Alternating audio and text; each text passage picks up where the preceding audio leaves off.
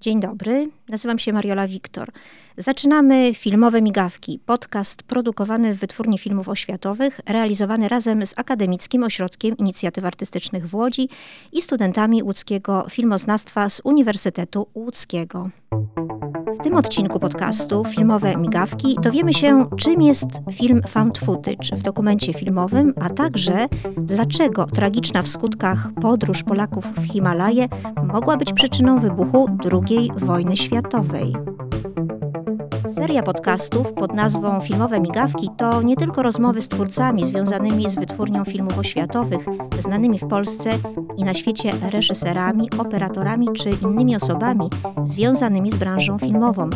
To spotkania ze studentami łódzkiej filmówki, młodymi artystami, którzy dopiero wchodzą w świat wielkiej kinematografii. Naszych podcastów możecie słuchać na platformie YouTube, Spotify, Apple Podcast, Google Podcast oraz na stronie Akademickiego Ośrodka Inicjatyw Artystycznych. Odnośniki znajdziecie na wfo.com.pl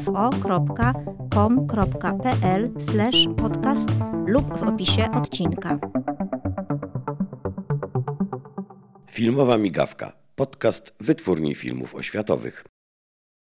Przed mikrofonem jest dziś z nami Franciszek Berbeka, autor filmu Zniknięcie Janusza Klarnera, student reżyserii Szkoły Filmowej w Łodzi, w której to szkole w tej chwili jesteśmy. Zanim jednak oddam głos naszemu gościowi, zagadka, bo i sam film dotyka tajemnicy. Klątwa której indyjskiej bogini kryje się w słowach kto jest nieczystego serca i zdobędzie szczyt Nanda Devi, zginie, a jego ciało nigdy nie zostanie znalezione. Nasza rozmowa na pewno naprowadzi Was na właściwy trop. A ja wracam już do Franciszka Berbeki, naszego gościa. E, powiedz proszę, kim był tytułowy znikający Janusz Klarner, no i dlaczego postanowiłeś zrealizować o nim etiudę dokumentalną Zniknięcie e, Janusza Klarnera? Mhm. E, dzień dobry Państwu przede wszystkim. Dzień dobry. Więc historia Janusza Klarnera to jest historia członka mojej rodziny, ponieważ Janusz Klarner jest wujkiem mojej babci. Mm. Wyprawa na Nanda Devi w 1939 roku, która została spisana w, we wspomnieniach, później wydana jako książka e, autorstwa Janusza Klarnera, była w moim domu od zawsze. Ta historia w ogóle żyła w mojej rodzinie i była czymś, co mi towarzyszyło od, od najmłodszych lat. E, więc tak myślę, że, że, że pamiętam coś takiego, że mając może 8 lat już słyszałem tą historię od mojej babci.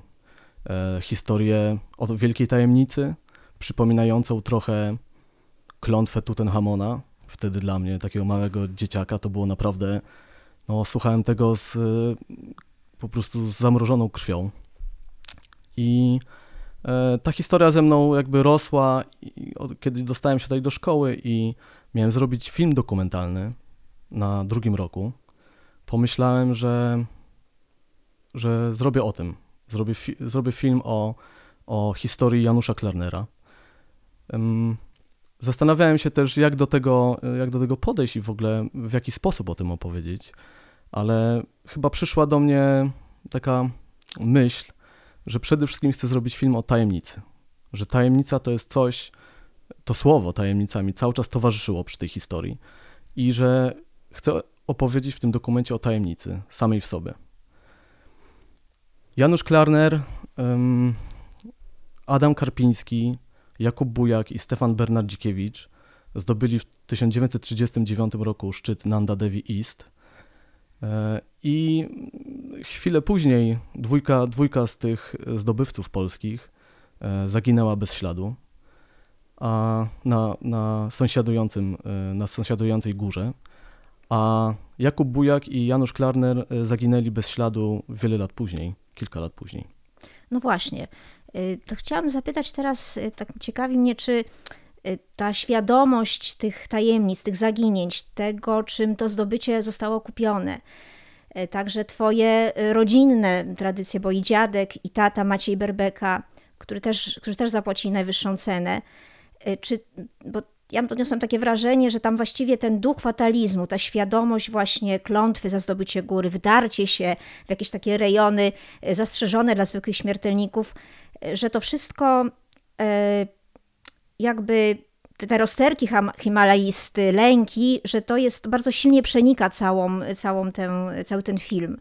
I czy to jest właśnie dlatego spowodowane tym, że, że właśnie, że właśnie ta, ta, ta świadomość to y, tam bardzo duże, jest bardzo silne, bardzo mocne dla mnie, to jest takie moje odczucie, właśnie ta, ta niepewność, ten lęk, ta świadomość tego, że, że tak naprawdę dotykasz czegoś, y, za co być może przyjdzie ci zapłacić dużą cenę. I to bardzo mocno, mocno jest w tym twoim, w tej twojej etiudzie.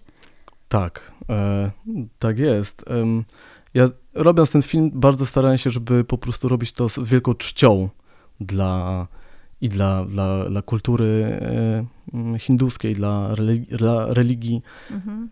Ja w ogóle, no, góry naznaczyły moją rodzinę bardzo mocno. Ja zawsze podchodzę do gór w sposób, e, no właśnie taki, że, że góry są jakby, gór, góra jest świątynią, e, do której wchodzimy, musimy jakby z czcią, niektórzy wchodzą właśnie bez tego i, i niestety to, to, spotykamy to na przykład w Tatrach, gdzie po prostu e, turyści, no, no wiemy jak jest, po prostu e, no nie dbają o te miejsca, bądź e, też są ludzie, którzy pchają się i, i nie wiedzą, z czym się spotykają.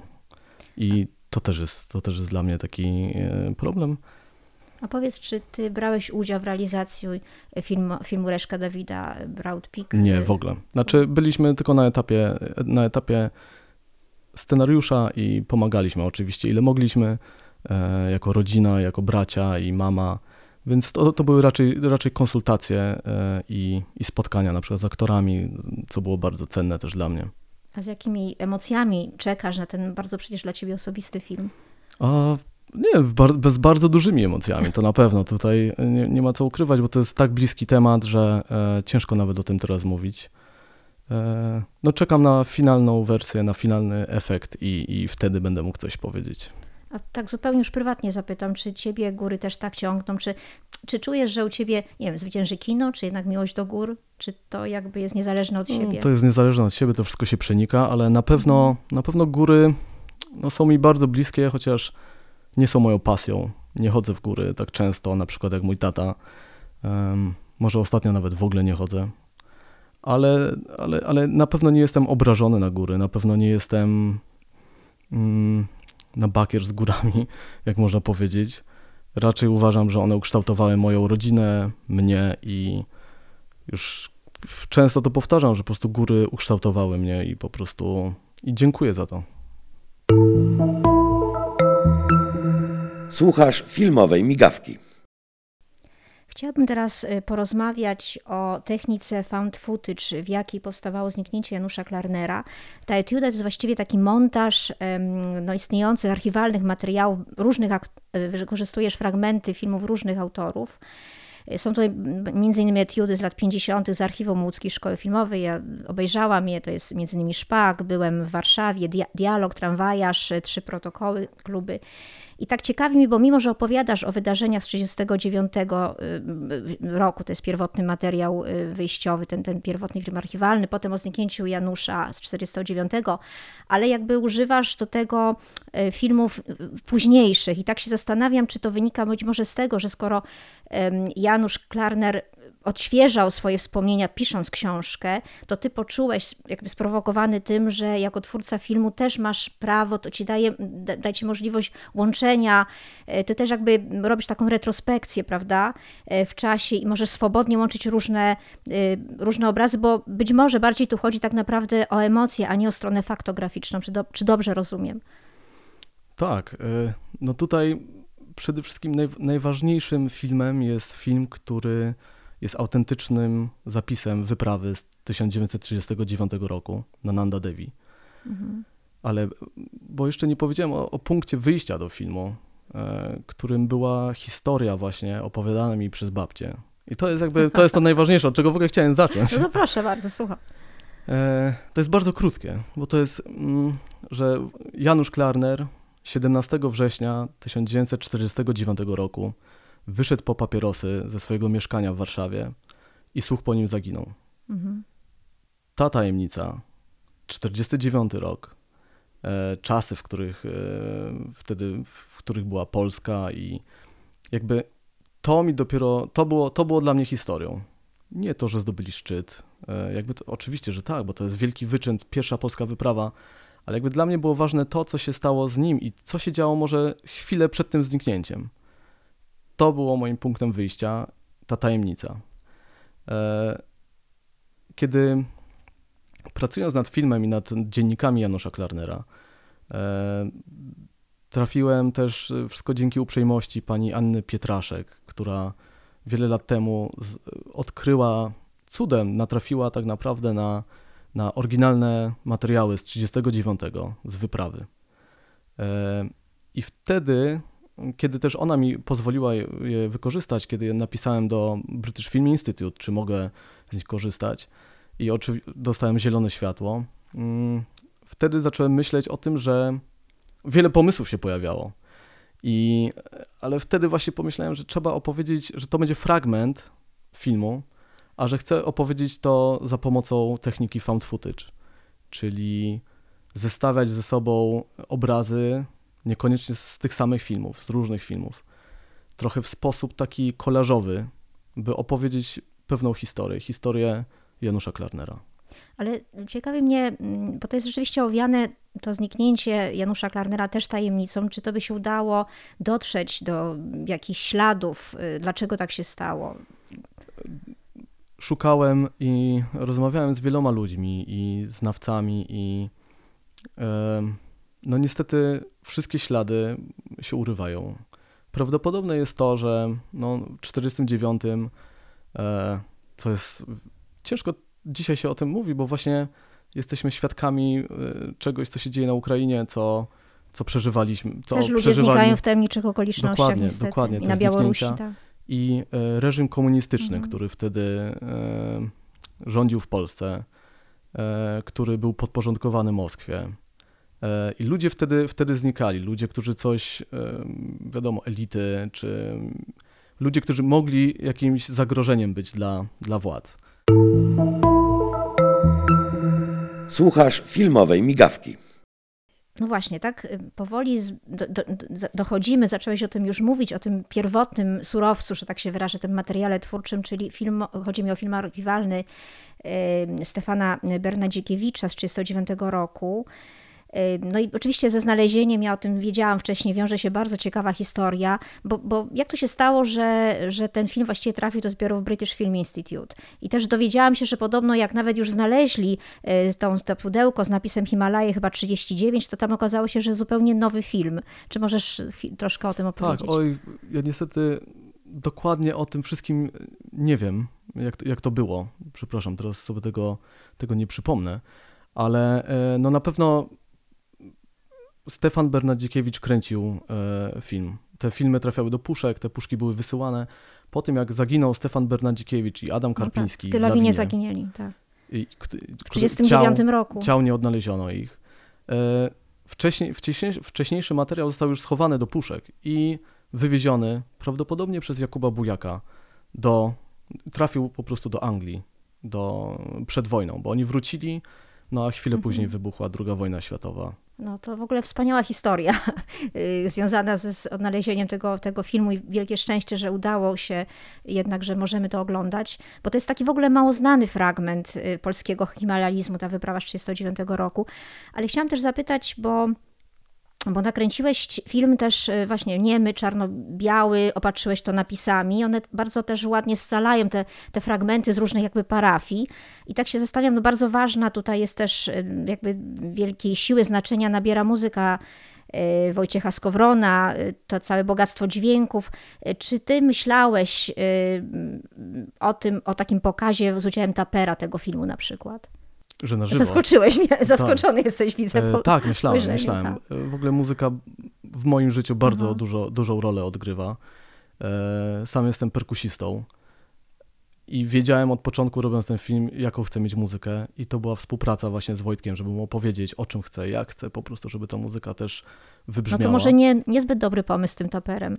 Bo to jednak bardzo ładnie buduje napięcie, Tak. jakąś taką nerwowość, tajemnicę, więc nie wiadomo, no, ale też kwestia interpretacji. Tak. Ktoś by, e, Taper mógłby naprawdę też e, w e, taki bardzo emocjonalny sposób oglądając to też jakby tutaj podkładać swoje emocje, więc myślę, że byłoby to ciekawe spojrzenie na i różne interpretacje tego, a ta muzyka jest ważna, ale równie ważna jak, jak muzyka tutaj jest moim zdaniem montaż. I chciałam cię o ten montaż zapytać, jak ważny był dla ciebie, zrobiła to Natalia Jastrzębska, bo on podobnie właśnie jak strona dźwiękowa nabiera tutaj, tak y, mi się wydaje, dodatkowych, bardzo mocnych znaczeń, więc mm, proszę powiedz. Tak, no Natalia Jastrzębska zrobiła niesamowitą Mhm. pracę przy tym filmie. E, w ogóle super mi się z nią współpracowało i razem siedząc, bo mieliśmy, ja miałem kilka pomysłów na to, jak tutaj przeprowadzić narrację tego, żeby Mhm. tym obrazom dać jakieś też znaczenia, żeby gdzieś przekazać też to, co Janusz Klarner zapisał w dziennikach. E, No i razem tak naprawdę wypracowaliśmy mm, ten styl, który można zobaczyć w filmie, czyli niemy film Mhm. z, z takimi starymi napisami. Taki Tak sznyt y, właściwie archiwalny, Tak, prawda? Sznyt tak, takiej tak. jakby starej, starego, starego kina. No i jeszcze oczywiście no, praca na archiwaliach jest czymś niesamowitym. Mi się to tak spodobało. To jest pierwszy film, który zrobiłem i, i chcę robić już następny i, i będę robił, mam w planie robić już następny film, który będzie wyłącznie na archiwaliach. Em, no to jest chyba moje takie zamiłowanie też do kolarzy, do... Ja ostatnio sobie właśnie o tym przypomniałem, że bardzo lubiłem Borowksa i Mhm. jego technika, czyli cut-up, e, czyli po prostu zestawianie, Mhm. wycinanie wycinanie i zestawianie, ze sobą, da, dawanie nowych znaczeń jakimś obrazom w tym wypadku, e, które są obok siebie i no i tak właśnie też trafiłem do archiwum szkolnego, w którym mogłem jakby szperać i się zanurzyć. Mhm. E, no i tak, i wykorzystałem kilka filmów e, z archiwum szkolnego, które mm, no mi się bardzo, bardzo wydały adekwatne do, do opowiedzenia tej historii. A możesz zdradzić o tym pomyśle, o którym zacząłeś mówić, że chciałbyś zrobić taki film oparty o archiwalia? A, przyszłości. Nie chcę zdradzać, o czym będzie. Tajemnica. Ale, ale to będzie, e, to jest projekt, Aha. który będę realizował z wytwórnią filmów oświatowych Rozumiem. i w 90% to będą właśnie, 95 pewnie, bo chcę też zrobić małe dokrętki, ale w 95% to będą e, filmy, które znajdują się w archiwum wytwórni filmów No to oświatowych. mamy pretekst do kolejnej rozmowy. Mili słuchacze, czas teraz na odkrycie kart i rozwiązanie zapowiedzianej na początku zagadki. Otóż ową krwawą i mściwą boginią jest Kali. Tak, Nanda Devi to jedno z 17 imion bogini Kali. Z żalem musimy już kończyć. Ja bardzo dziękuję Franciszkowi Berbece za tę rozmowę. Polecamy książkę Janusza Kleinera Nanda Devi, która zainspirowała autora etiudy Zniknięcie Janusza Kleinera. Wypatrujcie szczegółów na stronie www.aoja.pl i na stronie Wytwórni Filmów Oświatowych w Łodzi. Do zobaczenia.